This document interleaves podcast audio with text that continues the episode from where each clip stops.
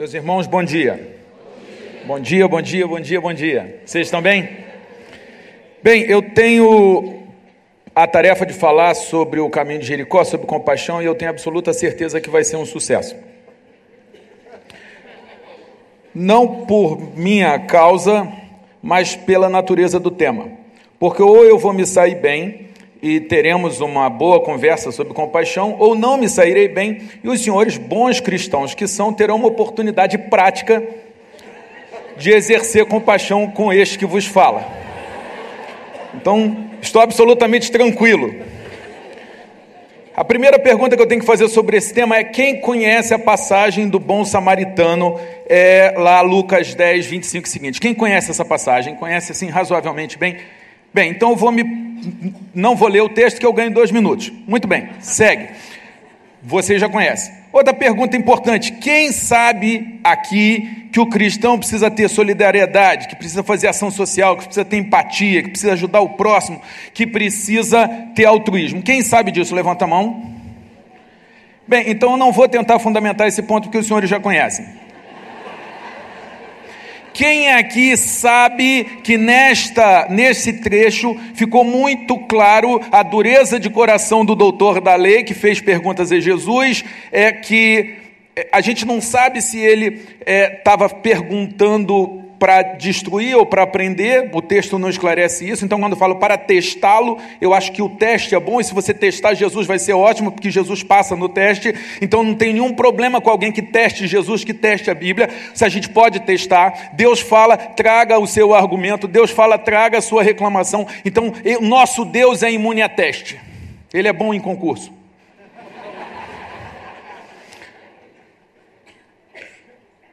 Mas o fato é que na história que é contada, os religiosos, eles pisam na bola. Quem sabe que eles foram omissos? Tipo assim, isso já está entendido, levanta a mão.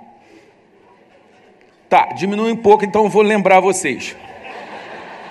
Gente, o é, sacerdote passou por alguém arrebentado e não fez nada, ele passou ao largo. Uns dizem, não, ele fez isso porque ele não podia se contaminar. Mas é claro na história que Jesus quer que a gente se contamine, Jesus quer que a gente suje as mãos. E mais, ele descia de Jerusalém para Jericó. Provavelmente ele já tinha terminado o trabalho dele. Ele estava cansado, de repente falou: Não, eu já servi a Deus hoje, eu já servi a Deus nos últimos dias, não está mais na hora, porque agora eu estou voltando para casa. Então ele pisou na bola. O levita pisou na bola também. Quem já sabe que uma das lições mais importantes desse texto é que a palavra próximo envolve todo mundo, porque para o judeu o samaritano não era o próximo.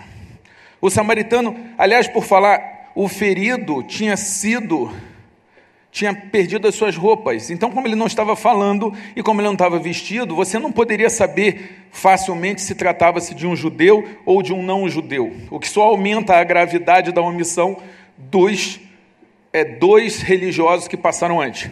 Mas a questão é: quem é que sabe que quando a gente fala o próximo é todo mundo? Levanta a mão. Beleza, já voltamos aqui a, um, a uma quase unanimidade. Então eu vou pular esse ponto. Quem aqui percebeu que o doutor da lei ficou na teoria? Ele estudava, ele se preocupava com a religião, ele se preocupava com seu Deus, mas a questão era muito teórica. Era quem é meu próximo, é, ele gostava de filosofia, ele gostava é, de se aprofundar no estudo. Lindo, ótimo, maravilhoso, meritoso. Só que ele não conseguia levar isso para a prática. Quem conseguiu perceber, não, esse cara era teórico, ele estava discutindo muito e fazendo pouco. Alguém conseguiu perceber isso? Levanta a mão. Diminuiu. Veja, Jesus Cristo, quando conversa com esse homem, ele responde a esse homem e esse homem, quando se sente incomodado nas suas certezas, ele foge para uma discussão teórica. Ele foge para o lugar que lhe é mais confortável. Esse texto mostra que Jesus, ao invés de dar uma resposta teórica para um homem teórico, Jesus dá uma resposta prática para o homem teórico. Jesus é um homem eminentemente prático. O latim, e eu por ter feito direito, acabei me afeiçoando das expressões latinas. O latim diz o seguinte: primo vivere deinde, deinde filosofare. Primeiro viver, depois filosofar. A filosofia é ótima, mas a gente precisa viver. O que que eu gosto muito da ideia que me foi apresentada pelo Hagai como tema, o filme, a ilustração, está tudo lindo, está tudo maravilhoso. Eu gostei porque no caminho, que é o grande tema nosso, é uma referência aos cristãos. Nós somos o povo do caminho. Isso foi citado ontem.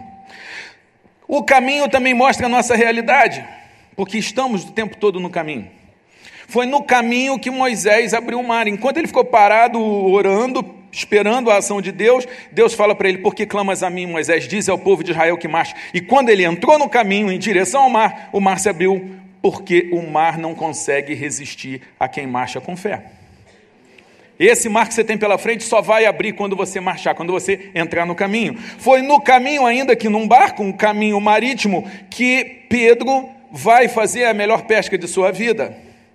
Quando Jesus diz, vai um pouco mais longe, vai até o largo, vai mais fundo. Então, quando a gente fala de no caminho, a gente tem que entender que é no caminho que Deus faz milagres, que é no caminho que a gente consegue aprender alguma coisa, que a gente faz as melhores pescarias. A gente ainda tem o exemplo dos dez leprosos, que é o texto mais fantástico que eu acho sobre esse assunto, porque eles pedem cura, Jesus manda eles irem ao templo oferecer a oferta pela cura, e eles ainda não estavam curados, mas eles tiveram fé. E eles começaram a andar. E a Bíblia diz que no caminho foram curados. Enquanto iam, foram curados. É o que eu quero dizer para você. Você está no caminho e enquanto você estiver indo, você vai ser curado. Porque Deus vai falar com você no caminho. O caminho mostra a nossa natureza mais profunda, meus irmãos. Nós somos peregrinos. Nós estamos aqui de passagem se nós realmente cremos que nós estamos indo para a vida eterna, se nós aceitamos Jesus como Salvador, se nós pedimos perdão pelos nossos pecados, nós estamos a caminho do paraíso e estamos só no caminho. Meus irmãos, já foi dito que a longo prazo todos estaremos mortos. Isso nos dá uma sensação de urgência. Urgência daquilo que temos que fazer e daquelas pessoas que vamos perder pelo caminho. Porque é, salvo a vinda de Jesus, quando todos os caminhos se encerrarão a um só tempo, a verdade é que você não sabe se essa pessoa que está aí do teu lado, por quanto tempo ela ainda vai caminhar por aqui. Isso dá um senso de urgência. Existem algumas urgências a serem citadas hoje. Por exemplo, já foi dito é, por, por, por um, um filantropo do Rio de Janeiro: quem tem fome tem pressa. É uma urgência. Mas há outras urgências que a gente não pode esquecer. Quando a gente fala de caminho, eu preciso citar outro pensamento que eu gosto muito: que o sucesso não é o destino, o sucesso é a jornada. Sucesso não é você chegar em algum lugar ou conquistar alguma coisa. Sucesso é a forma como você desenrola os seus dias, como você vive a cada dia, como você acorda, como você vai dormir, como você lida com as pessoas. Então, a ideia de no caminho é uma ideia muito forte. E o primeiro desafio que eu quero fazer para você hoje aqui é você entender-se caminhante entender-se peregrino. Não só peregrino, como chamado a ser a carta de Cristo, a Bíblia que lê quem não lê a Bíblia. Entender-se embaixador, como somos chamados a sermos embaixadores. Não só somos estrangeiros, não só estamos de passagem, mas ainda viemos com algumas missões, as missões diplomáticas daquele que é o nosso rei. Agora, além de entender-se caminhante, eu gostaria que você também se entendesse no caminho. E se você entender que está no caminho, essa estrada de Jerusalém para Jericó, uma estrada com cerca de 27 quilômetros, que desce 900 metros. Então você vai descendo, você sai de um lugar alto, desce 900 metros ao longo de 27 quilômetros, o que faz com que seja uma estrada íngreme, pedregosa, montanhosa. Essa estrada é uma boa metáfora da estrada que estamos passando. Não é uma estrada fácil. Se você entender-se no caminho, você vai saber que vai passar por subidas e descidas, que vai passar por abismos dos quais deve se desviar. E a Bíblia muitas vezes faz o papel de guarda-reio. O que parece uma proibição, o que parece uma limitação, na verdade é uma proteção contra um abismo que está ali do outro lado daquilo que a Bíblia fala para você não ultrapassar. Entenda-se no caminho. Entenda a Bíblia como uma bússola. Entenda que você vai encontrar pessoas mais, não tem jeito. Você vai encontrar pessoas mais, como encontrou aquele viajante. Faz parte. Você vai encontrar pessoas que precisam de ajuda, e veja, eu não me refiro apenas ao ferido, jogado à beira do caminho e cheio de hematomas e sangrando. O sacerdote também precisava de ajuda. O levita também precisava de ajuda. Os maus religiosos precisam de ajuda. Os hipócritas precisam de ajuda. Aliás, também temos o dono da hospedaria. Que bom que o sujeito tinha dinheiro. Eu gosto muito do bom samaritano. Que cara organizado. Que bom empresário, que bom empreendedor, que cara que fazia administração do tempo. Ele tinha azeite, tinha vinho, ele estava montado, ele tinha tempo.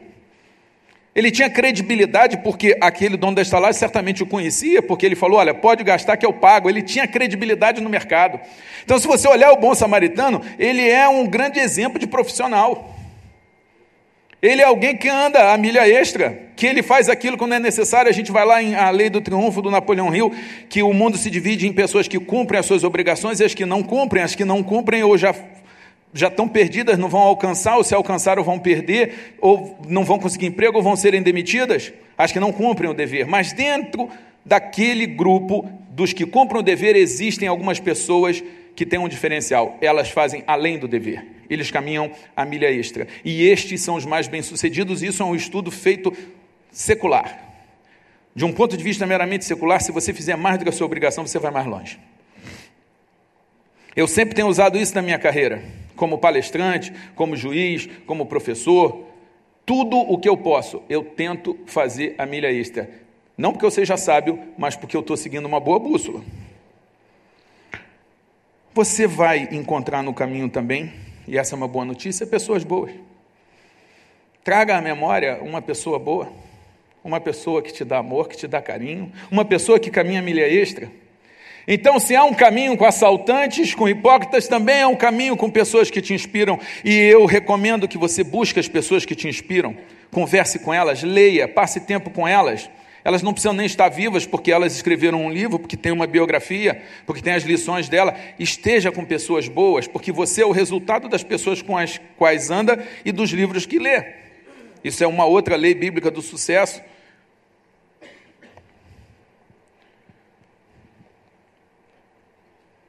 Você vai ser parecido com as pessoas com as quais você anda. Você precisa andar com pessoas boas para aprender com elas. Mas o que eu faço com as pessoas ruins? Você tem que andar com elas também, mas você tem que andar com a boa, se nutrir, estar tá bem alimentado, e aí vai socorrer as ruins. Porque existem pessoas ruins. Se estamos no caminho, vamos encontrar estalagens. Gente, nessa história, presta atenção, tinha uma estalagem. E aquele homem que ficou sendo tratado na, na estalagem, talvez fosse um homem workaholic, talvez fosse um homem que não parava para descansar, talvez Deus tivesse usado aquela surra que ele levou para ele finalmente parar um pouco.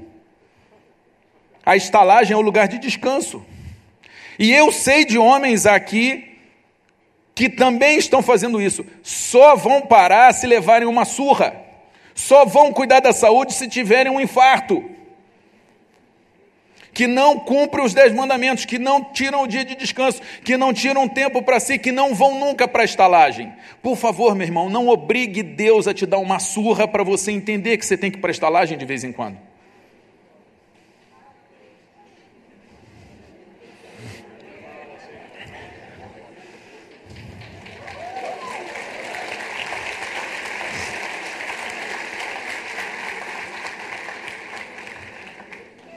Esse homem ferido provavelmente era judeu. E se ele encontrasse aquele samaritano, em outras circunstâncias, ele nem ia falar com o samaritano. Ele só teve contato com o samaritano porque ele estava completamente destruído. E eu quero te desafiar a não ter contato com algumas pessoas só quando estiver destruído. O médico, o psiquiatra, o terapeuta de casal. Não espera estar destruído. Não seja arrogante. Entenda que às vezes a pessoa que você menos espera é a pessoa que te socorre. O mundo muda de lugar, gente. O mundo é uma ervilha. Você passa de novo pelas pessoas. E se você pensa na estalagem como lugar de descanso, eu quero te dizer uma coisa: o descanso é necessário, a Bíblia diz isso. Descanse. Dois, você não precisa ser assaltado, eu acabei de falar. Terceiro, pensa o seguinte: os navios ficam seguros nos portos, mas não foi para isso que foram feitos os navios. Então você precisa para estalagem, precisa ficar lá, faz parte da sua história, faz parte da jornada. Qualquer viajante sabe que tem que parar no hotel de vez em quando, mas não é o seu lugar. Teu lugar é a estrada, teu lugar é o caminho. Agora, também existe um outro tipo de estalagem, que é a estalagem que faz parte do processo de aprendizado. Existem estalagens que são de cuidado da sua saúde física, mental e emocional, mas existem estalagens que são lugares de trabalho, de aprendizado ou de serviço, como por exemplo Paulo. Ninguém perca o filme de Paulo que está nos cinemas. A prisão para ele era um lugar de serviço, era uma estalagem, era o hotel dele, estava com tudo pago pelo governo romano. Era o hotelzinho dele, aonde ele foi lá fazer um, uma série de coisas pelo Evangelho, inclusive alcançar o carcereiro. José. José teve uma estalagem de uma noite muito ruim, o poço onde ele foi julgado pelos irmãos. O poço aonde ele descobre que ele não é o queridinho de todo mundo e que isso pode acabar com a vida dele. O poço tem um lugar na história de José, a estalagem que, que, é ruim, mas que tem o seu lugar. A casa de Potifar foi outra estalagem, o presídio foi outra estalagem. Se você olhar tudo na vida de José, foram estalagens. Então, o que eu quero falar para você que está aqui é que algumas coisas que você perdeu podem ser tão somente estalagens que não fazem mais parte da sua história. E você fica querendo, não, eu queria voltar para aquela estalagem, mas Deus diz para você, não, filho, aquela estalagem já cumpriu a sua missão na sua vida, e eu me refiro aqui àquele relacionamento que você perdeu e que você não consegue abandonar emocionalmente. Eu me refiro à empresa que quebrou e você não consegue abandoná-la. Eu me refiro ao emprego perdido, ao sonho perdido, ao ministério naquela igreja que você queria ficar e não conseguiu. Senhores, senhoras, foram apenas estalagens, é tudo provisório. Somos peregrinos, estamos no caminho e o caminho é assim mesmo. Mas Jesus vai conosco pelo caminho. A boa notícia é que o destino é bom, se você já aceitou Jesus. Como disse Billy Graham, li a última página da Bíblia, vai acabar tudo bem. Mas enquanto estamos no caminho, precisamos de compaixão. Primeiro, para nos ajudar. Se você acha que eu vim aqui falar da compaixão que você deve ter pelo próximo, eu vim aqui falar primeiro da compaixão que você deve ter por si mesmo. Entender-se carente de compaixão. Você tem que amar o próximo como a si mesmo. Você nunca vai poder amar bem o próximo se você não se ama, porque você não tem que amar o próximo mais do que a si mesmo. Você tem que ter compaixão, você tem que experimentar essa comida para poder dizer para os outros que a comida é boa, para poder oferecer. É o que diz a palavra. Quando nós recebemos a água da vida, rios de água viva fluirão do nosso interior. Primeiro a gente recebe, depois a gente flui. A gente não é apenas um entregador de água. Nós devemos ser fontes de água. E essa fonte brota porque nós deixamos aquele que dá água entrar no nosso coração e viver no coração e ocupar espaço. Então, eu queria desafiar você a ter compaixão de você, a aceitar socorro, a conversar com quem você não conversaria se não tivesse desesperado, a ir para a estalagem, a sair da estalagem, a abrir mão da estalagem. A primeira conversa é com você, não é com o sujeito que precisa de você. E a estalagem é segundo alguns comentaristas, uma metáfora da igreja. A igreja é a estalagem, onde a gente recebe as pessoas feridas e cuidamos delas e Deus, Jesus, o bom samaritano, depois vai voltar e vai nos retribuir. Ele diz isso, ele diz que nem um copo d'água que seja dado em nome dele será esquecido. Então, você está cuidando de algumas pessoas Presta bem atenção nisso. Você é o dono da estalagem. Não sei se é a sua casa, não sei se é o seu trabalho, não sei se é o seu clube, não sei se é a sua célula, mas você é um dono de estalagem, você tem que cuidar bem de quem chega ali. O grande cuidado é de Cristo, mas você tem que cuidar. Eu acho interessante que, que, que Deus dá uma série de sinais, eu acho que ele deixa, por, se você reparar nessa é, história, ele diz assim: no terceiro dia, ele deu dois denários e eu volto. A sensação que eu tenho é que ele disse: Olha, eu volto no terceiro dia. Eu acho que Jesus estava falando da ressurreição.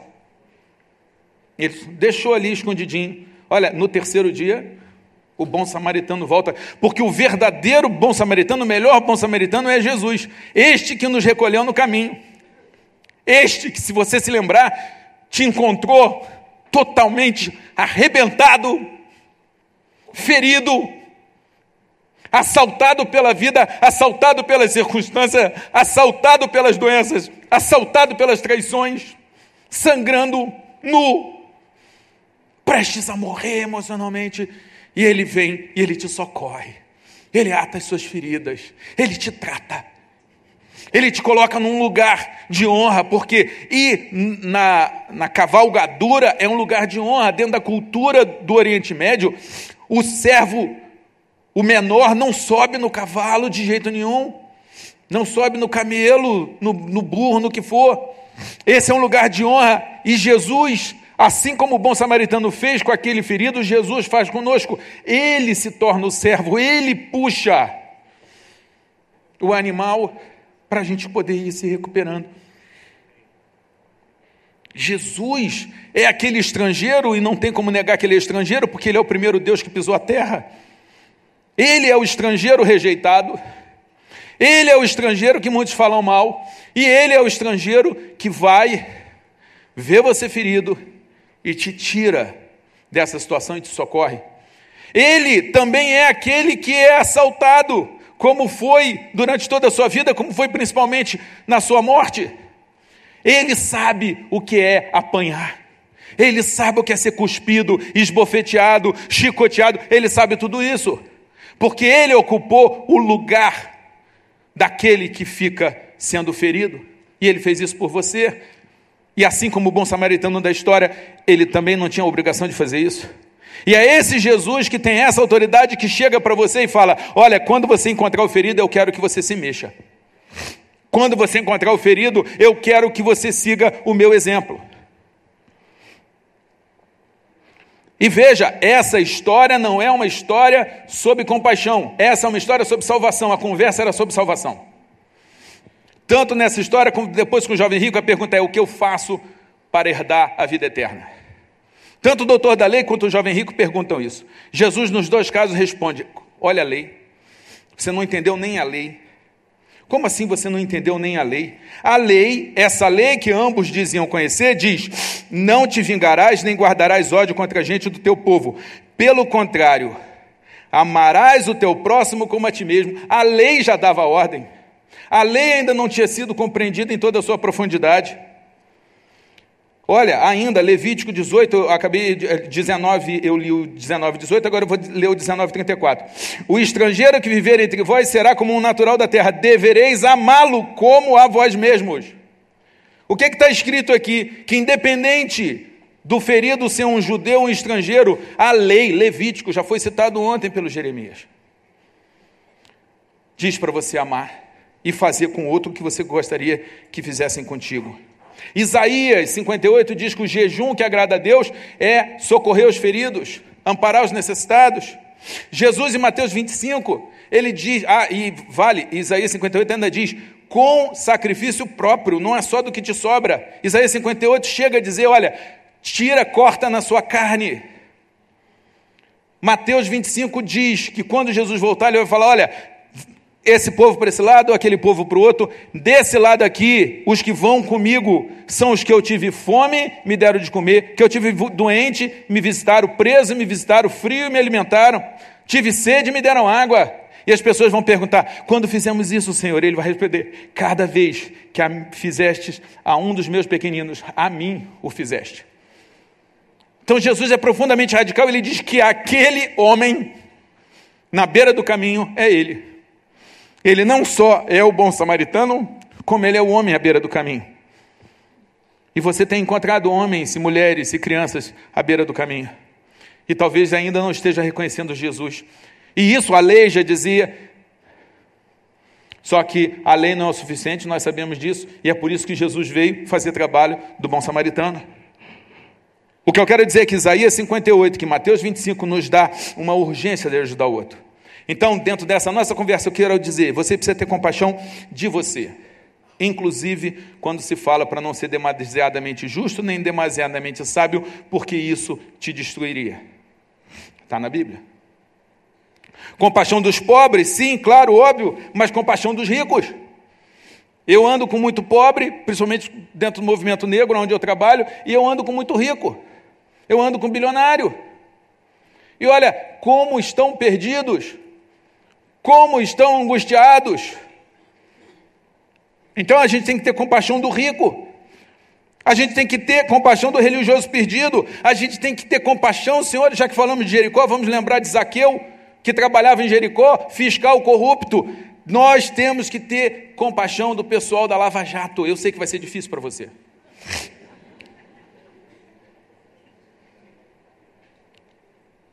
Gente, o samaritano representava o que havia de mais rejeitado o travesti, o, o transexual, o hipócrita, o corrupto, são situações totalmente diferentes, mas todas elas objeto de algum tipo de resistência, o próprio racismo.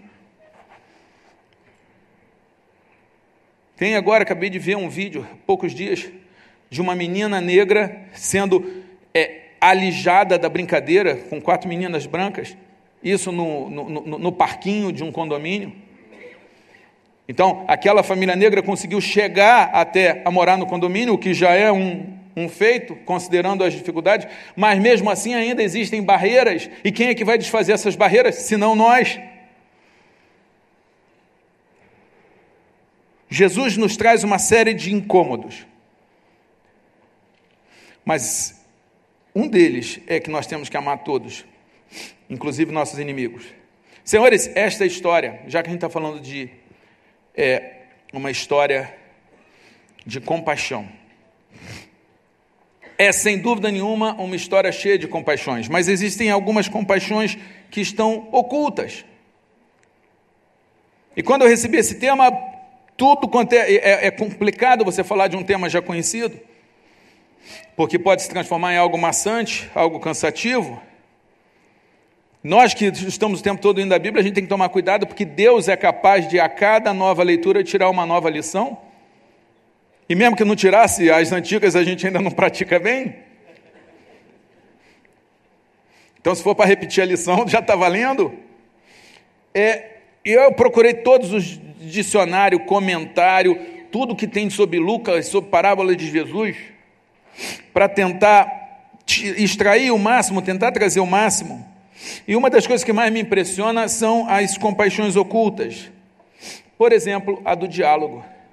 Jesus conversa. A compaixão do elogio. Jesus diz: Respondeste bem. Qual foi a última vez, amigo, amiga, que você exercitou a compaixão do elogio?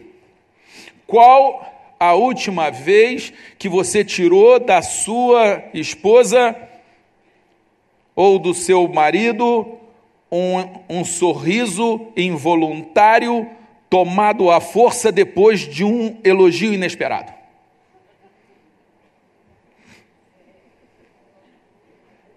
Ontem eu estava no FaceTime com a minha esposa e ela já estava preparada para dormir.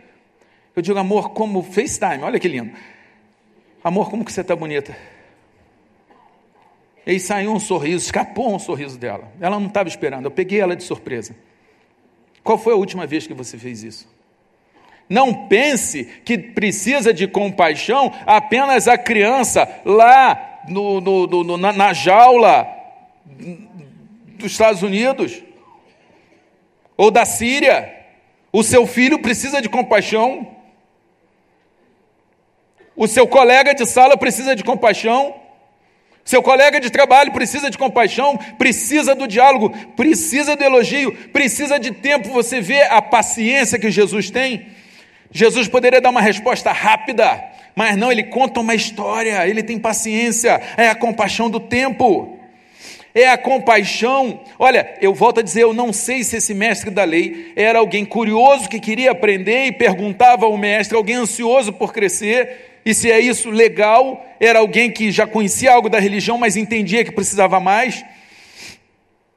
Tinha suas dificuldades, quando ele é confrontado com ele não entender aquilo que ele deveria entender, ele tenta se justificar, está lá no texto, mas eu acho que pode ser um cara legal. Ou então era arrogante, era alguém que queria ser elogiado, que queria mostrar erudição, alguém que queria fazer a pergunta que o professor não consegue responder porque é uma das formas de você se sair o sabichão. Eu não sei quem era esse homem, eu só sei que ele perguntou. Eu sei que em algum momento ele quis se justificar, e se justificar também não é feio, ele era o doutor da lei, como é que ele não conseguia explicar aquilo? O fato é, qualquer que seja a circunstância, Jesus teve tempo para ele. E se era um cara ruim, Jesus tem tempo para gente ruim. Você toma cuidado porque a gente tende a achar que a gente tem que ter tempo só para quem merece. E quem não merece é quem mais precisa. Logo, quem não merece é quem mais merece. É um paradoxo. Mas isso é uma questão filosófica e teórica que a gente tem que colocar na prática, que senão a gente vira o doutor da lei. Jesus acolhia, essa é a grande compaixão. Por favor, não saia daqui procurando, ah, eu preciso achar alguém destruído na beira da estrada para eu levar para a hospedagem. Não, é a pessoa que está do seu lado. Não, é você mesmo. Quando você tem sido duro demais consigo, quando você não tem aceitado esse Jesus que diz: Olha, você não vai conseguir cumprir a lei toda, mas é para isso que eu vim. Fica tranquilo, você vai ser condenado, mas eu sou advogado e eu conheço o juiz.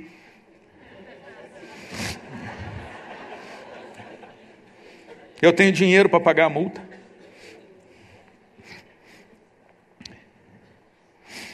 A compaixão com rico, com sábio. A compaixão com quem parece não precisar de compaixão. A compaixão do trabalho bem feito. A compaixão de fazer bem o seu serviço. Eu não sei qual é, não sei se é fazer comida, se é varrer o chão, ou se é construir um prédio, mas isso traz consigo compaixão. Mateus 5,16: faça tudo de forma excelente, brilhante, espetacular, para a honra e glória de Deus. Isso é compaixão. Faça tudo com capricho. Isso é compaixão. Agora, alerta: a compaixão envolve riscos. O primeiro é da incompreensão. Imagina um índio no Velho Oeste que encontra o cowboy ferido e leva o cowboy até a estalagem. O índio estava morto. Ninguém acreditar.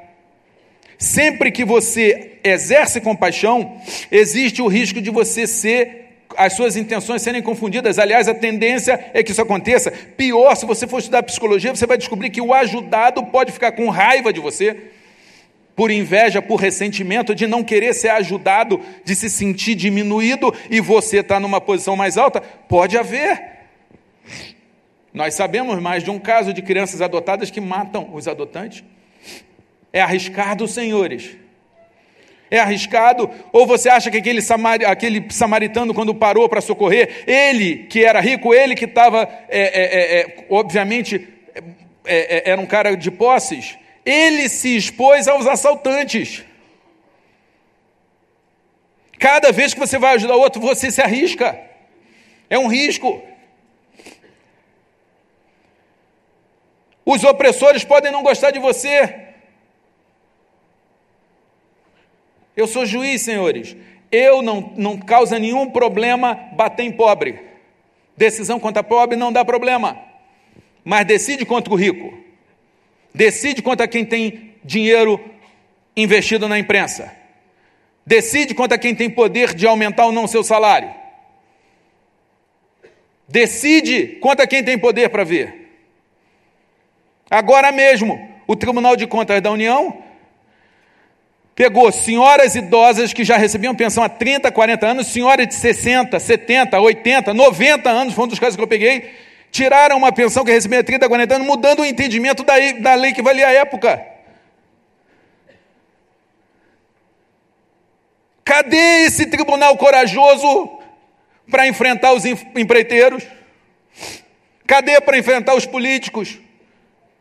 Os magistrados? Cadê esse tribunal? Aí eu vou e eu fiz um artigo, eu, eu, eu mandei devolver a pensão, condenei dano moral e ainda fiz um artigo contando para todo mundo. Olha, eu estou dando dano moral, isso aqui é um absurdo. E sempre em artigo meu você vai ver eu citar o Cristo. E aí eu citei, Jesus Cristo tem algo a dizer para o Tribunal de Contas da União? Vocês estão coando mosquitos e engolindo camelos. A coragem que vocês têm contra as senhoras idosas, vocês deviam ter com quem realmente está roubando esse país.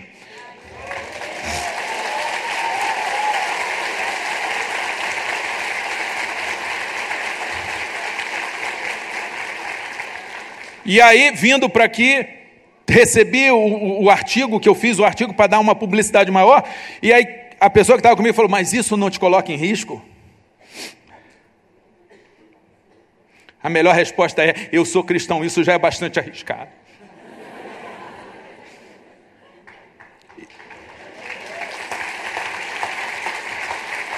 E já que assunto é risco, eu moro no Rio de Janeiro. A gente tem treino.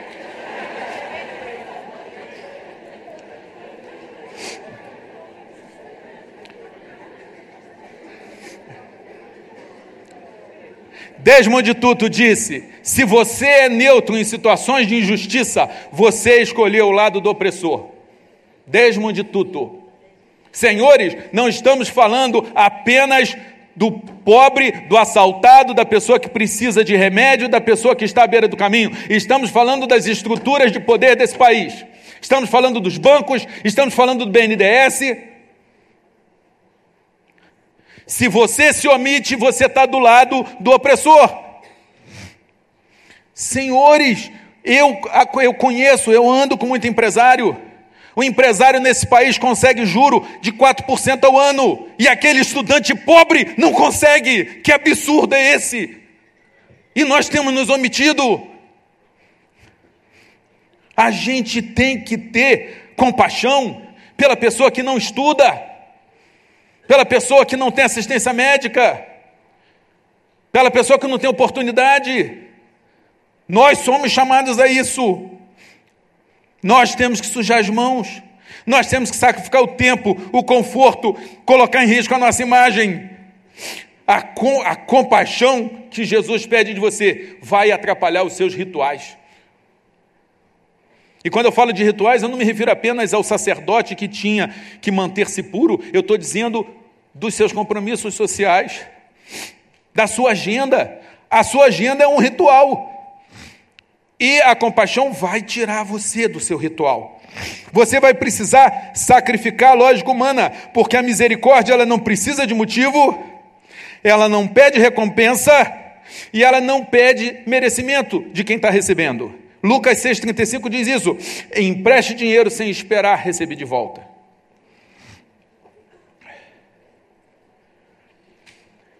Meus amados, uma das coisas boas dessa história é que ela mostra que Jesus permite que existam heróis não previamente escolhidos. O mundo dá o heroísmo para certas pessoas, dá o protagonismo.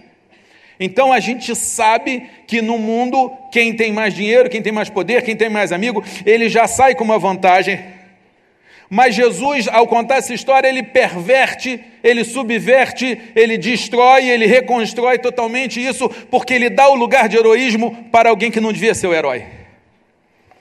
E é isso que eu quero dizer para você. Eu não sei se você, pelos critérios deste mundo, não é para ser o herói, não é para ser o feliz, não é para ser o realizado, não é para ser a pessoa que faz diferença.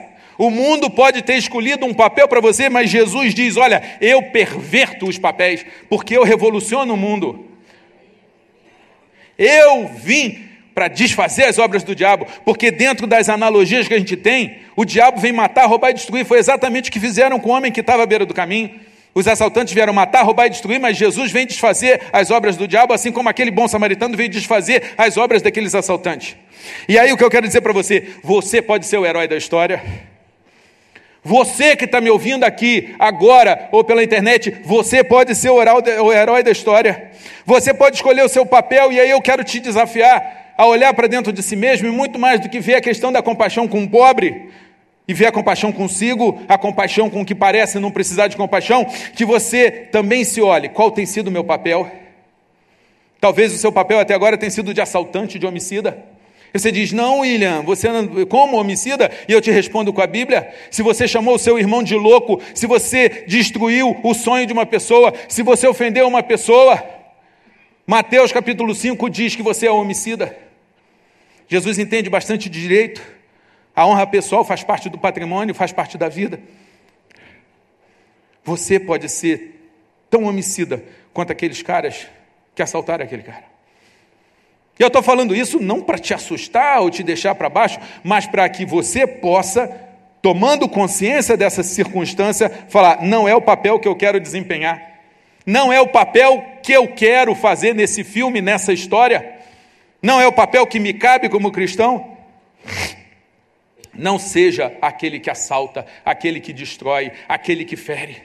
E você fere o seu filho quando você não confia nele, você fere o seu marido quando você o diminui como homem. Você fere a sua mulher quando você compara. Você fere o seu filho quando você compara ele com outro. Não seja aquele que fere. Ou será que você é o doutor da lei? Se for o doutor da lei, que seja o curioso que quer aprender e não o arrogante. Ou será que você é o sacerdote, o levita, que já conhece um pouco de Deus, mas ainda não internalizou, ainda precisa internalizar mais de Deus? para que a lei funcione no mundo real? Será que você é o ferido? Aceite ser ferido, porque faz parte da história. E quando tiver ferido, aceite tratamento. E de preferência, tente se tratar antes do ferimento crescer e piorar, antes da infecção matar o casamento, da infecção matar a sua carreira, matar as suas finanças. E quando você, ferido, encontrado por Jesus à beira do caminho, tratado por Jesus, estiver recuperado, lembre-se de histórias que Jesus contou. Como contou para aquela mulher que derramou perfume aos seus pés, e ele foi questionado, e ele diz: Olha,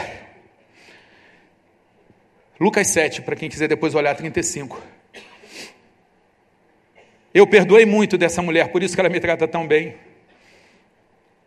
Será que você foi muito perdoado e não está mostrando isso? O credor incompassivo, gente, é aquele que foi perdoado de uma dívida enorme e não é capaz de perdoar o outro. Então, o desafio aqui é: já que você recebeu extrema compaixão,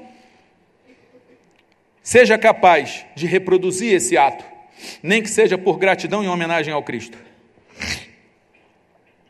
Será que você já se assumiu como dono da estalagem? Será que você já se assumiu como bom samaritano? Porque nós somos chamados a imitar o Cristo. Senhores, nós cristãos, de um modo geral, temos nos saído bem na compaixão. Alguns não. Alguns têm assumido a posição desses religiosos duros. Mas eu quero dizer, ateus, LGBTS, ativistas, MST, são legítimas as suas lutas e eles têm direito de lutá-las. Agora, uma homenagem àqueles que seguem o Cristo. Quem suja as mãos com o pobre e com o necessitado somos nós. Nós sujamos as mãos. Nós lutamos pelas nossas bandeiras e ajudamos quando tem as tragédias, e vamos fazer a sopa, e vamos visitar o hospital. Esses grupos, todo respeito com eles, mas eu não vejo eles se movendo pelos outros. Eu quero dizer é que você faz parte de uma tradição, de uma doutrina, que é uma doutrina que suja a mão e que exerce a compaixão. Nós, veja, Jesus, quem começou a defender o órfão, o pobre, o deficiente, o doente, o idoso, o preso, quem quis educação para todos, quem começou a ideia de direitos humanos, a proporcionalidade das penas, o Estado laico, dá a César o que é de César, a Deus o que é de Deus, quem combateu a escravidão, quem combater o ódio, quem mandou amar o inimigo, quem mandou perdoar, quem foi contra sempre a exploração sexual das pessoas, a exploração econômica das pessoas, é Jesus Cristo de Nazaré.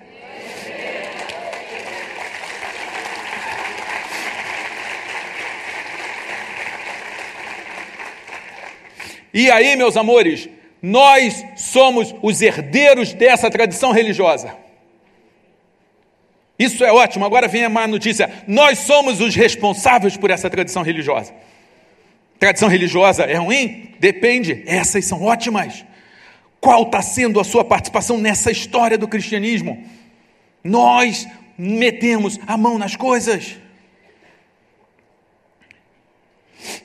Uma das coisas que, eu não, que me entristece é que parece que os cristãos perderam para a esquerda a ideia de defesa dos pobres. Aonde que a gente perdeu isso? Eu não vou falar de esquerda e direita, não é meu tema. Eu acho que Jesus existia antes direita e esquerda, existirá depois. Eu não vou entrar nesse tema. Agora eu vejo gente dizendo, porque eu amo os pobres, que eu quero mudar o mundo, eu tenho que ser de esquerda. Que absurdo. Eu conheço um monte de esquerda que não faz isso, um monte de direita que faz, um monte de esquerda que faz e direita que não faz. Ou tem gente que fala, não, porque eu amo os pobres, eu tenho que ser cristão. Não, eu conheço um monte de cristão que não ama pobre, um monte de ateu que ama. Então isso é arrogância nossa. Outro problema, publicidade. O que a sua mão esquerda fizer, a direita não pode. A gente, às vezes, é premido por isso e esquece de dizer o que a gente está fazendo, de mostrar as nossas realizações. Outro problema da compaixão que eu tenho que tocar aqui é que a pobreza e a violência são frutos do pecado. A gente não pode atacar só o sintoma, a gente tem que atacar a doença, a gente tem que buscar cura. Igreja ajuda muito, faz muita compaixão, mas não é ONG nem entidade filantrópica. Muitas igrejas pararam de falar de pecado, que é a causa do mal, de arrependimento, de rendição a Cristo. E em busca de um aplauso, porque é legal, é fácil você ser aplaudido por fazer boas obras, para de falar sobre o pecado, que é o problema, e de Jesus, que é a cura, de arrependimento de pecado. Gente, obra social um bom ateu pode fazer, mas encher do Espírito, levar para o céu, é só Jesus Cristo. E isso a gente precisa fazer. Quero deixar aqui registrado isso. A maior compaixão que você pode ter por alguém é levar a ela a salvação de Jesus Cristo. Jesus fez uma inversão cultural, ele tirou o próximo do objeto para o próximo para o sujeito. Próximo deixou de ser o outro, porque, veja, para mim você tem que ajudar o próximo, então quem tinha que ser ajudado, o próximo era o samaritano, mas Jesus diz: quem foi o próximo do samaritano? Jesus ele inverte esse conceito, Jesus inverte um monte de conceito. Todo mundo diz, não faz com outro que não gostaria que outro fizesse com você. Jesus diz, faça com outro o que quer que façam com você. Jesus, ele gosta de inverter os conceitos. As pessoas se preocupam com comer e beber, você se preocupa com Jesus. As pessoas amam quem ama, você se ama o inimigo. Veja. Eu vou ler dois textos para terminar essa conversa. O primeiro fala dessa compaixão. Clarice Lispector. Senhor, alivia a minha alma. Faze com que eu sinta que a tua mão está dada a minha. Faze, Senhor, que eu sinta que a morte não existe, porque na verdade já estamos na eternidade. Nós estamos na eternidade, meus irmãos. Faz com que eu sinta que amar é não morrer, que a entrega de si mesmo não significa a morte. Eu falando, a compaixão não significa morte, porque amar é não morrer, a compaixão é uma forma de vida, para ter a vida, vida eterna também. Faze com que eu sinta uma alegria modéstia diária, faze com que eu não te indague demais, porque a resposta seria tão misteriosa quanto a pergunta. Faze com que eu me lembre de que também não há explicação, porque o filho quer o beijo da mãe, e no entanto ele quer, e no entanto o beijo é perfeito. Faze com que eu receba o mundo sem receio, pois para esse mundo incompreensível é que eu fui criado. Eu também incompreensível. Então é que há uma conexão entre esse mistério do mundo e o nosso. Mas essa conexão não é clara enquanto nós quisermos entendê-la. Abençoa-me, Senhor, para que eu viva com alegria o pão que eu como, o sono que durma. Faze que eu tenha caridade por mim mesma. Olha só, é, é do que eu falei aqui faz com que eu tenha compaixão por mim mesmo, pois senão não poderei sentir que Deus me amou. Faze com que eu perca o pudor de desejar que na hora da minha morte haja uma mão humana amada para apertar a minha. Uma mão humana amada é compaixão. Amar é não morrer. Não pergunte demais, porque as perguntas serão, as respostas serão tão misteriosas quanto as perguntas. Jesus não nos chama para isso. Ele nos chama para viver esse negócio. Todos vocês são caminhantes. Todos vocês estão no caminho e passarão por tudo isso.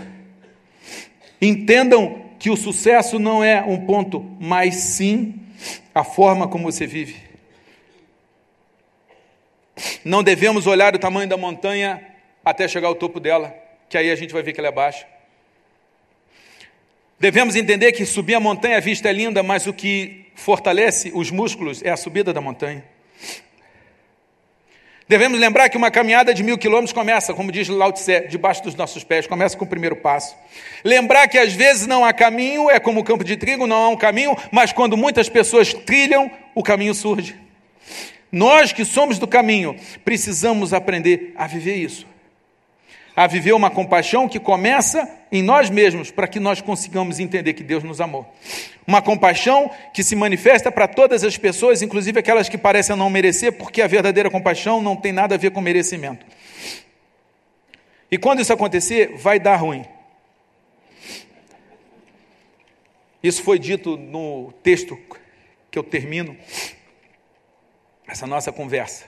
Os Dez Mandamentos Paradoxais, de Kent Kate Algumas pessoas atribuem a Madre Teresa, mas o autor é esse quente. As pessoas são ilógicas, irracionais e egocêntricas. Ame-as, apesar de tudo. Se você fizer o bem, as pessoas o acusarão de ter motivos egoístas ocultos. Faça o bem, apesar de tudo. Se você tiver sucesso, ganhará falsos amigos e inimigos verdadeiros. Busque o sucesso, apesar de tudo. O bem que você faz hoje será esquecido amanhã. Faça o bem, apesar de tudo. A honestidade e a franqueza vão te tornar vulnerável. Seja honesto e franco, apesar de tudo. Os maiores homens e mulheres com as maiores ideias podem ser eliminados pelos menores homens e mulheres com as mentes mais estreitas. Pense grande, apesar de tudo. As pessoas falam dos oprimidos, mas seguem somente os bem-sucedidos. Lute por alguns oprimidos, apesar de tudo. Aquilo que você passa anos construindo poderá ser destruído da noite para o dia. Construa, apesar de tudo. As pessoas realmente precisam de ajuda, mas poderão atacá-lo se você as ajudar. Ajude as pessoas, apesar de tudo. Dê ao mundo o melhor de você e levará um soco na cara. Dê ao mundo o seu melhor, apesar de tudo. É o que diz o texto. E o texto depois completa a Madre Teresa, porque nunca é entre você e os outros sempre entre você e Deus. Eu espero que essa nossa rápida conversa sirva para você sair daqui sentindo que, antes de tudo, você é objeto da compaixão do bom samaritano Jesus, deste estrangeiro rejeitado, e que você é chamado para, apesar de tudo, ser cristão, apesar de tudo, amar o próximo. Muito obrigado. Obrigado. Obrigado.